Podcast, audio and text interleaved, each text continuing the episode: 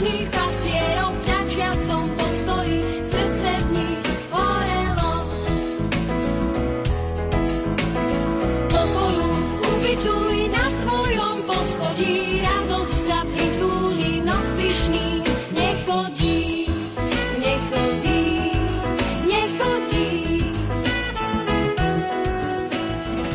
tak dávno, keď sme si v závere decembra zvykli posielať vianočné pohľadnice, na ktorých boli naše blahoželania k sviatkom pre blízkych aj priateľov.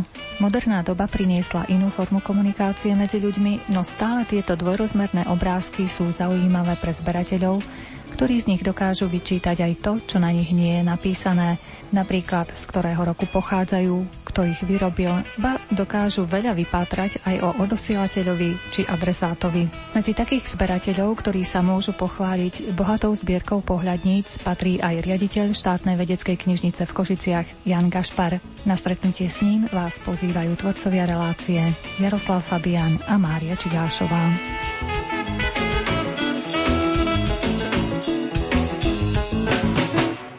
Pán riaditeľ, ako ste sa dostali k jednému z takých zaujímavých koničkov, ktoré pestujete? Jedným z mojich koničkov je zbieranie pohľadníc ale nielen zbieranie, ale aj výskum vývoja pohľadníc, čo s tým súvisí. Ako som sa k tomu dostal, no ja ani sám neviem. Tak pamätám si, keď som bol decko, že na povale dome sme mali taký kufor s korešpondenciou mojej mamy ešte z mladých časov, keď bola mladá. No a tam bolo pár zaujímavých pohľadníc z obdobia konca Prvej republiky, z obdobia Slovenského štátu. No a možno aj to vzbudilo môj záujem o zberateľstvo aj pohľadníc. Pravili ste, že sa vlastne aj vedeckému výskumu venujete v tejto oblasti. Prezrate nám niečo, na čo ste prišli, čo skúmate? Tak na rozdiel od filatelie je spústu literatúry, je spústu katalógov, ale pokiaľ o pohľadnice, keď som už mal veľkú zbierku, no tak som začal aj zisťovať, čo si o tých vydavateľov, výrobcov, o tlačových technikách, no a som zistil, že na tú tému je toho napísané strašne málo a keď tak väčšinou v Nemecku, v Poľsku, možno aj v Maďarsku, ale u nás tá literatúra nie je bežne dostupná a preto som sa proste začal zaujímať. Začal som skúmať jednak na základe toho, že som rozstreďoval vlastnú zbierku podľa rôznych takýchto kritérií a potom aj z odbornej literatúry, ktorú horko ťažko sa mi podarilo a aj naďalej darí zháňať. Ono sem tam niekde niečo vydajú, ale je to naozaj ako mozaika, ktorú človek skladá z tých rôznych kamienkov.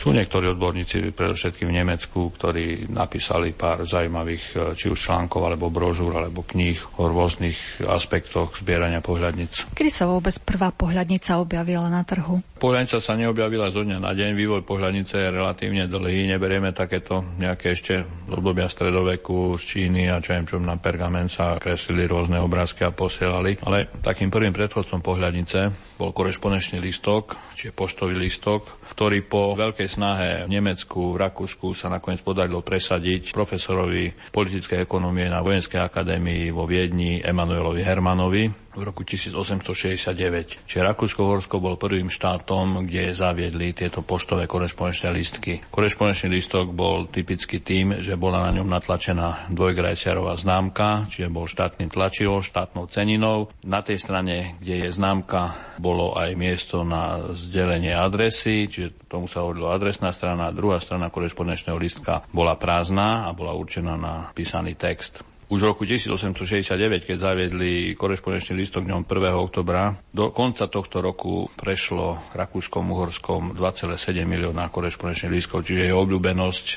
sa hneď prejavila. Totiž e, nie všetky správy, ktoré dovtedy ľudia museli vkladať do obálok a posielať ako listy, bolo nutné takto ukrývať, čo jen pred poštárkami, pred slúžkami, čiže kapitalizmus zrazil heslo času peniaze, či aj v tomto smere sa to prejavilo. Jednak, že ten text nemusel byť vkladaný do obálky, jednak korešpondenčný listok mal vytlačenú dvojgrajciarovú známku Františka Jozefa a listová známka bola trojgrajciarová, čiže šetrili sa aj peniaze, preto sa korešpondenčný listok stal takýto obľúbený. V podstate je predchodcom pohľadnice, pretože takí rôzni ľudia, ktorí to nejak chceli si skrášliť, spestriť. Prvým takýmto človekom, ktorý sa pokladá za tvorcu najstaršieho predchodcu pohľadnice, bol tlač tlačiar Augustin Schwarz z nemeckého Oldenburgu, ktorý v čase, keď vznikla prusko-francúzska vojna, zaslal svojmu známemu korešpondenčný listok s týmto oznámom a na adresnú stranu korešpondenčného listka do horného ľavého rohu vytlačil obrázok vojaka s kanonom a to sa pokladá za predchodcu prvej pohľadnice. Na území Uhorska, respektíve Rakúsko-Uhorska sa za najstaršiu pohľadnicu od roku 1871 pokladá takýto poštový listok, kde vojak Petar Manojlovič, ktorý slúžil vo Viedni, zaslal do Srbska, ktorého čas bola súčasťou Rakúsko-Horskej monarchie, takýto korešpondenčný listok, na ktorý dal vytlačiť obrázok draka, ktorý ako svoje krídla rozťahuje nad Balkánom, čiže to bolo ako symbolom poroby Slovanov na Balkáne. No a to sa pokladá za najstaršiu pohľadnicu na území Rakúsko-Uhorska. Potom už nasledovali aj ďalšie štáty v roku 1870, ktoré zaviedli korešpondenčné listky. Bolo to Nemecko, Francúzsko, Švajčiarsko a potom už aj sa to postupne rozšírilo do celého sveta, čiže v Rakúsku-Uhorsku bol ten vynález poštového listka korešpondenčného. Bolo to ale štátnou ceninou, štátnym tlačivom a postupne, ako sa rozmáhalo vytlačovanie tých obrázkov na tú adresnú stranu, no tak štát mal výhrady voči tomu, aby na štátne tlačivo, na štátnu ceninu, kde kto natlačoval rôzne obrázky, tak preto bolo prijaté nariadenie, ktoré s účinnosťou od 1. januára 1885 povoľovalo už aj tlač súkromných korešpondenčných lístkov ako podnikateľského produktu s podmienkou, že tam bude musieť byť nalepená takisto dvojgrajciarová známka. Už tam známka natlačená nebola, čiže tým pádom tento súkromný korešpondenčný listok nebol už štátnou ceninou. Ďalšou podmienkou ale bolo, že obrázky nesmú byť natlačované na adresnú stranu, ale na stranu, kde sa písal text pre adresáta No a takto sa aj potom realizovalo, s tým, že tie obrázky boli spočiatku maličké, iba väčšinou v ľavom hornom rohu, postupne sa zväčšovalo a text pre písateľa sa samozrejme na úkor obrázku zmenšoval. Čiže tá obrázková strana, dnes predná strana pohľadnice, bola kedysi zadnou stranou korešpondenčného listka. A tá adresná strana, tá dlhá adresa, tam sa nesmelo písať, pretože keby tam bol nejaký písaný text, tak pošta by to nebola doručila. Čiže mohlo sa pritlačiť obrázky podľa ľubovole už toho súkromníka, ktorý si aj vytlačil korešpondenčný listok iba na tú zadnú stranu. Že pôvodný revers pohľadnice je dnes predná strana pohľadnice.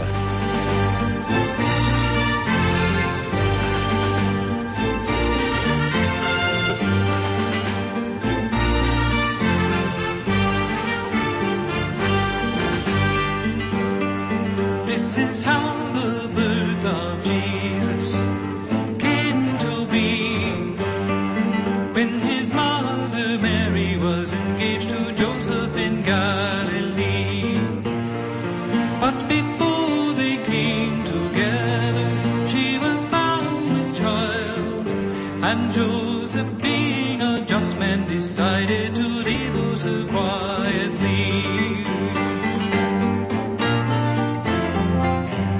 Prečo názov pohľadnica? Tom prvom období od toho roku 1870, respektíve 885 do roku 1890 prevládali na pohľadniciach obrázky reklamné. Väčšinou to boli rôzni podnikatelia, majiteľa firiem, ktorí si na tento korešpondenčný listok natlačovali, čo ja neviem, pohľad na svoju fabriku, na svoju tovareň, alebo rôzne reklamy na produkty a tak ďalej. Ale zhruba od roku 1890 začína prevažovať už aj pohľad na krajinu, čiže Ansichtskarte z nemeckého Ansichtskarte vznikol výraz pohľadnica, čiže pohľadový listok. Čiže z toho sa vyvinul tento názov. Tomuto obdobiu až do roku 1900 na území Rakúsko-Horska do jesene 1904 hovoríme obdobie pohľadníc tzv. dlhou adresou, čiže pohľadnice s dlhými adresami. Totiž obrázok bol tlačený, ak som povedal, iba na tú pôvodne zadnú stranu korešpondenčného lístka. Postupne sa, ale čím sa zväčšoval obrázok a bol zaujímavý, kolorovaný, tak sa zo zadnej strany korešpondenčného lístka stávala predná strana už novovznikajúcej pohľadnice a adresná strana bola de facto zadnou stranou. Od oktobra 1904 adresná strana sa už rozdelila na dve časti. Na pravej strane sa písala adresa, na ľavej strane bolo miesto napísaný text. Znamená, že obrázok už mohol zaberať celú zadnú, teda teraz už prednú stranu tej pohľadnice pohľadnice. Tak tomuto obdobiu sa hovorí pohľadnice s dlhými adresami a vtedy bola aj od toho roku 1895 do roku 1904-1905 aj tzv. zlatá éra pohľadníc bolo dobrým zvykom, aby v každej dobrej rodine boli albumy, kde boli zakladané pohľadnice, sa zbierali pohľadnice či už z rôznych žánrov alebo z celého sveta a preto sa aj mnohé z nich zachovali do dnešných čas. Náklady pohľadníc boli niekoľko miliónov a miliónov vydávali jednotliví producenti alebo vydavatelia. Čiže aj z hľadiska histórie sa na pohľadnicách zachovalo o mnoho viac z dobových pohľadov na krajinu, pohľadov na architektúru, na budovy, ako treba na fotografiách, ktoré boli vydané iba v malom náklade, v malom počte, treba na tých tvrdých kartónoch alebo iba nejaký amatérsky záber v jednom exemplári a pohľadnice, keď zoberiete, že každá jedna bola minimálna minimálne 3000, 5000 v náklade vydaná, čiže urobila svoju aj reklamu. Dodnes je najlasnejšou reklamou tým, že písateľ toho došle, tak robí reklamu tomu kraju, tomu miestu, odkiaľ to posiela. Pokiaľ ide o výrobné techniky, tak prvé pohľadnice boli robené väčšinou knih tlačov na takých menej kvalitných drsných kartoníkoch tenkých, obrázok bol, jak som povedal, v jednej časti, buď keď bola na výšku, no tak tej vrchnej časti, alebo, alebo v ľavom hornom rohu, pokiaľ na šírku. Obrázky boli také perokresby, nie veľmi záživné, černobiele, také šedé a neboli nejak až také lahodné pre oko adresáta alebo zberateľa. No začiatkom 90. rokov sa začínajú vydávať aj pohľadnice kolorované, a boli to už vyrábané technikou litografie, kameňotlače. Vtedy už začínajú byť pohľadnice takéto pestré. Väčšinou boli také okienkové, že bolo tam viacej obrázkov na jednej pohľadnici na tej strane. No a potom tam bolo miesto napísaný text. Zhruba od roku 1894-95 sa začína uplatňovať už aj svetlotlač. To už boli prvé pohľadnice robené na podklade fotosnímok a Myslím si, že ich kvalita už bola veľmi dobrá a aj dnes sú medzi zberateľmi najviac zbierané, najviac cenené. Ten kartón bol už tvrdší, kvalitnejší, bol zložený z viacerých vrstiev, aj zo štyroch vrstiev.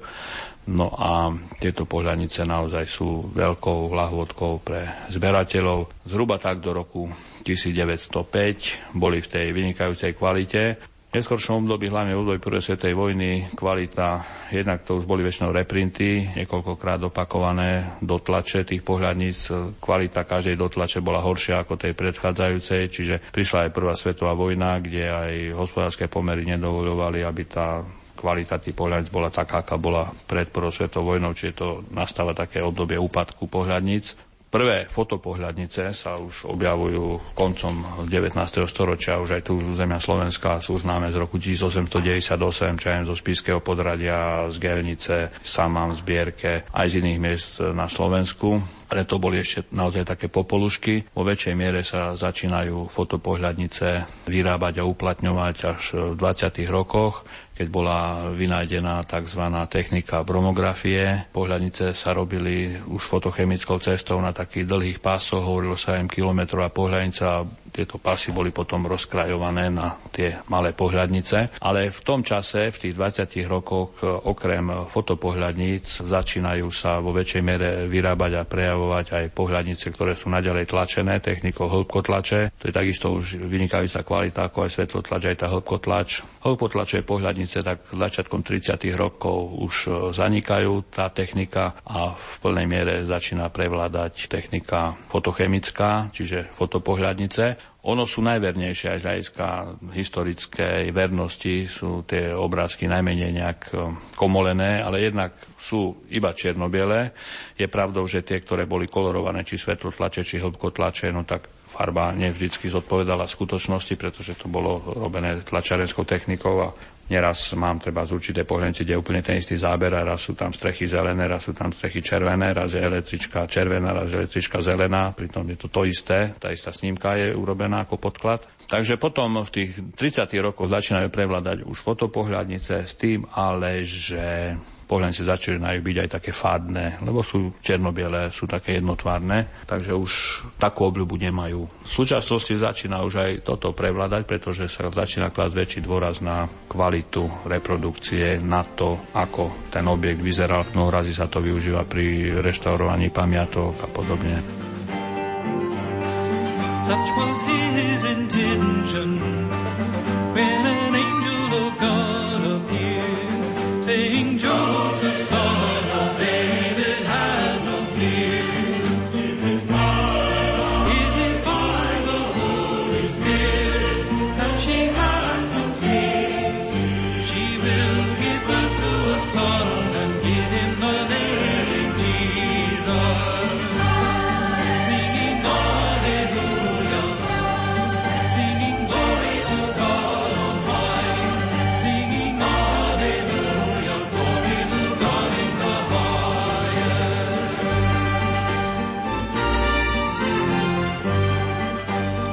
Hosťom dnešnej relácie o pohľadniciach je riaditeľ štátnej vedeckej knižnice v Košiciach Jan Kašpar. Pokiaľ ide o producentov, vydavateľov, tak jedna vec bol ten nakladateľ alebo vydavateľ, alebo majiteľ nejakej trafiky alebo knihku pestva. Druhá vec bol fotograf a tretia vec bol výrobca, ktorý vlastnil grafický reprodukčný ústav. Tak ja sa venujem aj tejto otázke a naozaj je tu neprebadané pole pôsobnosti a dá sa to na základe rôznych porovnávaní zbierok, na základe triedenia aj mojej vlastnej zbierky, aj iných zbierok, keď to porovnávam, tak sa nám potom vyplaví taký zaujímavý obraz o činnosti toho, ktorého producenta, či už nakladateľ alebo vydavateľa a začínajú sa takisto vytvárať celé série, ktoré spolu súvisia. Niektoré sú aj číslované tie pohľadnice. Proste nejak tak, ako je to, dajme tomu, aj u známok, že sú katalógy, no pohľadnice zatiaľ katalógy nevyšli. Sem tam sa stalo, že niektorý producent pohľadnice vydal katalóg vlastných pohľadníc, ktoré v Košicách je to vydavateľ veľmi aktívny v rokoch 899 až 1935 Vojtech Ňulasi, Ňulasi Béla.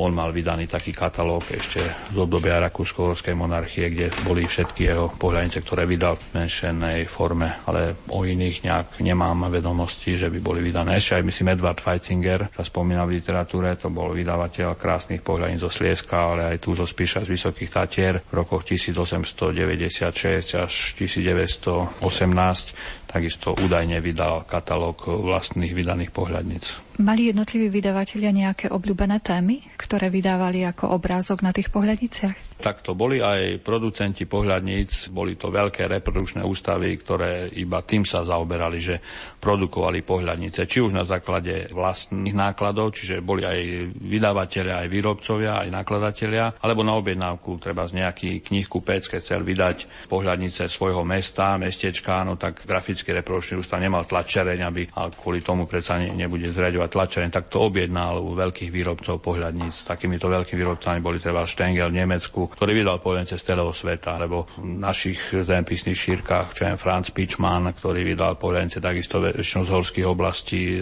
celej Európy, Alpy, Krkonoše, Vysoké Tatry a iné oblasti horské. Potom bol Karol Divald, e, vydavateľ Budapešti, potom firma Divalda Monoštory, on sa spojil s Jurajom Monoštorym a založili novú firmu neskôr, v neskôršom období. Na našom území to takisto bol ľudový Divald, ktorý mal svetotlačaren v Prešove a tlačil pohľadnice jednak, že ich vydával sám vlastným nákladom z celého Uhorska aj z oblasti, ktoré dnes nepatria na Slovensko alebo na objednávku iných vydavateľov, ale bola to najstaršia svetotlačaren v Uhorsku založená v roku 1878, ale pohľadnice začal vydávať v roku 1894 svetotlačov, takže sú to veľmi zaujímavé. No a Niektorí, napríklad brat Adolf Divald vydával pohľadnice v Bardejove, ale tlačili jeho brat Ľudovic Prešove. On bol vydavateľ, fotograf, No a napríklad je taká veľmi pekná séria od neho, ktorá má asi 240 číslovaných pohľadníc, uzhotovených svetotlačov z rokov 1899 až 1904. Tak sú tam zachytené jednak Bardejovské kúpele Bardejov, Severný Šariš, Zborov, Zborovský hrad, Vysoké Tatry a úplne takou výnimkou v tejto sérii číslovanej sú aj jaskyne v Akteleku, znamená tu na pomedzi Maďarska a Slovenska dnešného. A iný potom, čo aj Štengel napríklad vydavateľ, on takisto vydal strašne veľa pohľadní aj z Košic, aj z Tatier, aj z celej Európy, ale tiež vydával jednu veľmi peknú sériu reprodukcií umeleckých diel, takisto číslovaná. Tá séria mala niekoľko tisíc e, číslovaných kusov. Sú to veľmi pekné reprodukcie tých významných maliarov, ktorí pôsobili vôbec v minulosti aj v 14. 15. storočí aj neskôr. Takže tieto diela sú na Štengelových pohľadnice, alebo bol taký ďalší veľmi aktívny vydavateľ Rafael Štuk, ktorý bol vydavateľom pohľadníc jeho veličenstva anglického kráľa v 19. storočí. Pôvodom to bol poľský žid, ktorý sa v polovici 19. storočia presťahoval do Londýna a tam začal produkovať pohľadnice. Série mali jednotlivé čísla označenia, no tak je aj taká séria Oilet, kde napríklad v tejto sérii číslovanej sú aj niektoré akvarely vysokých tatier alebo olejomarby, ktoré sú produkované na pohľadniciach. Autor v tomto prípade nie je známy. Je veľmi pekná, začína sa zbierať taká séria vydavateľstva Kozmos z Budapešti a sú to veľmi pekné také litografie alebo autochromové pohľadnice z celého Uhorska. Sú to zábery na mesta, ktorých e, autorom týchto krezieb je ritec Richard Geiger, zatiaľ taký nedocenený z Budapešti. Sú to pojence vydané koncom 19. storočia. Pohľadnica mala stále takýto rozmer, ako my ho poznáme v súčasnosti? Pôvodne bol ten formát menší, neviem teraz presne ten rozmer ako koľko milimetrov, ale v 30. rokoch bol zavedený väčší formát, taký, ktorý sa v prevažnej miere používa aj dnes. Je to tzv. Welt formát, to bolo vynadené v Nemecku, že ten formát bol zväčšený zhruba o centimetr na každú stranu. Samozrejme, pohľadnica je okrúhle alebo rôznych iných nepravidelných tvarov, ale poštová norma tieto pohľadnice ani nedovoluje zasielať. No ale väčšinou aj sú doručené, ale je riziko, že keď kúpim okrúhlu pohľadnicu, že ju pošta ani nedoručí, pretože doručila by ju, ale v obálke. Čiže tam je presne stanovený štátnou nejakou technickou normou ten rozmer pohľadnice. Môže byť tá menšia, tá historická, ten formát, alebo ten väčší tzv. Welt formát. Hovorili sme o obrázkovej strane pohľadnice. Čo si písali na tú textovú časť z vašej zbierky, keby ste vybrali nejaké také zaujímavosti? Kto komu písal a čo? Sú zaujímavé pohľadnice aj z hľadiska písateľa a adresáta. Veľmi sú zaujímavé napríklad moje zbierky, čo mám, tak keď nejaký grof písal nejakému príbuznému, tiež nejakému grofovi alebo nejakej grofke, sú to známi ľudia z dejín, no a je zaujímavé mať ich rukopis a ich pohľadnicu, ktorú doslali čo ja viem, grof Teleky mal vilu Sikra, dnešný Sibír v Novom Smokovci, ktorú postavil roku 1907. No a mám tri také pohľadnice rôzne, na ktorých je odfotená tá jeho vila. Teda neodfotená, je to svetlotlač, čiže normálne pohľadnica vyrobená v tlačiarni v grafickom ústave a posiela to z Nového Smokovca z tej svojej vily, komu si do Budapešti, teraz si nepamätám meno. Čiže ako tu ti posielam na pohľadnici moju vilu, ako vyzerá tá nová vila, ktorú som postavil v Novom Smokovci v Tatrach. No a je zaujímavé mať takéto pohľadnice. Keď zomrel prezident Masaryk, bola vydaná taká pohľadnica s jeho podobizňou, čierno orámovaná, bola vydaná vtedy aj príležitostná známka pri príležitosti jeho úmrtia a je zaujímavé, že mám takú pohľadnicu s jeho podobizňou, s tou príležitostnou pečiatkou z času jeho umrtia alebo pohrebu, si presne nepamätám. A bola písaná akému si Masarykovi do Michaloviec. V tom čase tam žil takto bežné meno relatívne na Morave, takže je unikátna tým, že je tam známka černooramovaná pečiatka príležitostná z jeho umrtia, podobizeň Masaryka na pohľadnici, tá istá ako na známke a ešte aj tá pohľadnica bola adresovaná akému si pánovi Masarykovi do Michaloviec. Čiže to je taký unikát a tomu sa hovorí karte maximum, takýmto pohľadniciam, kde je obraz, známka a pečiatka, že sú totožným motivom a sú špeciálni zberatelia, taký zberateľský obor, ktorý iba takéto pohľadnice zbierajú. Tie sú samozrejme oveľa zriedkavejšie a sú vzácne už tým, že majú tú poštovú pečiatku, známku, totožnú s obrázkom. Keďže naši poslucháči počúvajú práve tento náš rozhovor pohľadnicový počas Vianoc, skúsme im priblížiť, kedy sa vlastne začali na Vianoce extra posielať tie pohľadnice. Prvé vianočné pohľadnice a blahoprajené novoročné aspoň ja, čo mám zbierky, ja to špeciálne nezbieram, ale napriek tomu asi dve alebo tri výstavy sme vo vedeckej knižnici usporiadali z tej mojej zbierky tak naozaj vyplavili sa veľmi zaujímavé, veľmi krásne. Dakedy sa im hovorilo gič týmto veciam ešte v 70. rokoch, no ale tento krásny gič je dnes nenormálne záujmom zberateľským a veľmi sa to zbiera tzv. žánrové pohľadnice, no ale na rozdiel od tých klasických som hovoril, že boli najprv tie reklamné obrázky, potom obrázky tých rôznych tovární a výrobných závod, kde sa ten podnikateľ chcel aj prezentovať. Potom boli tie pohľady na krajinu. Tie blahoprajné, vianočné, novoročné prišli neskôr, tak až koncom 90. rokov 19.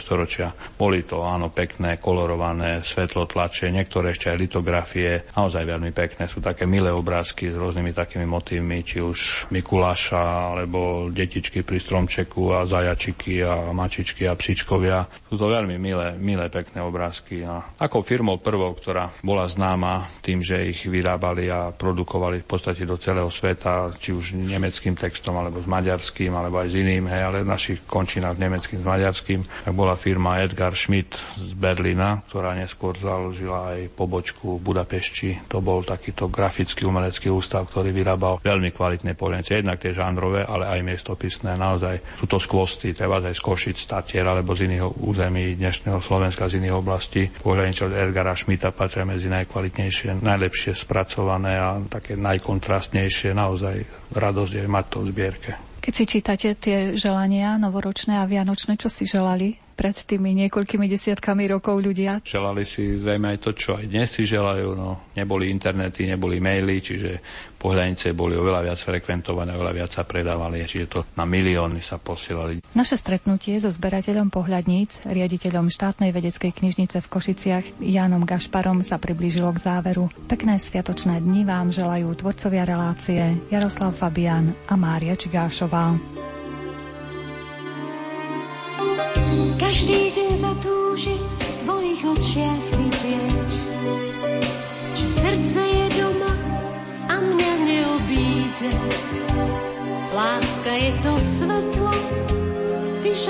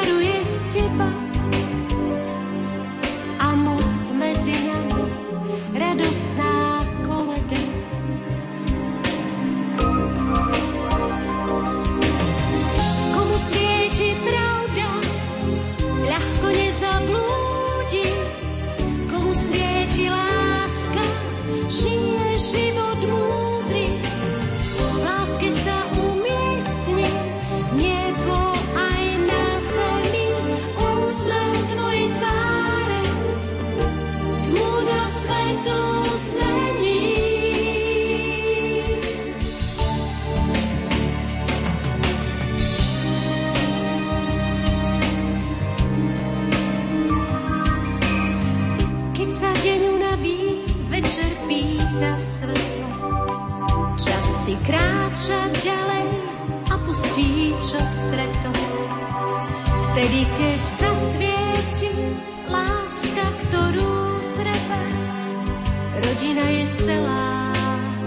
Program,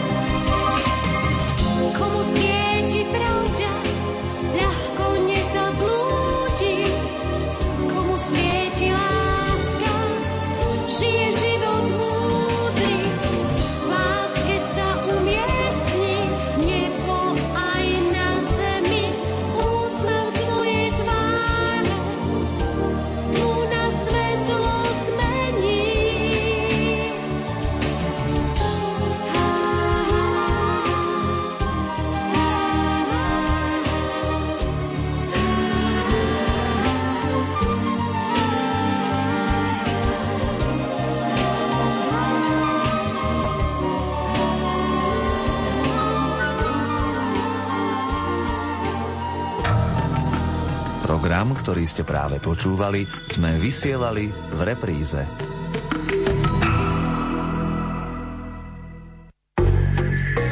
Program, ktorý si o chvíľu vypočujete, vysielame v repríze. Rádio Lumen. Počúvate Infolumen. 26. december 2014 zo sebou priniesol aj tieto témy.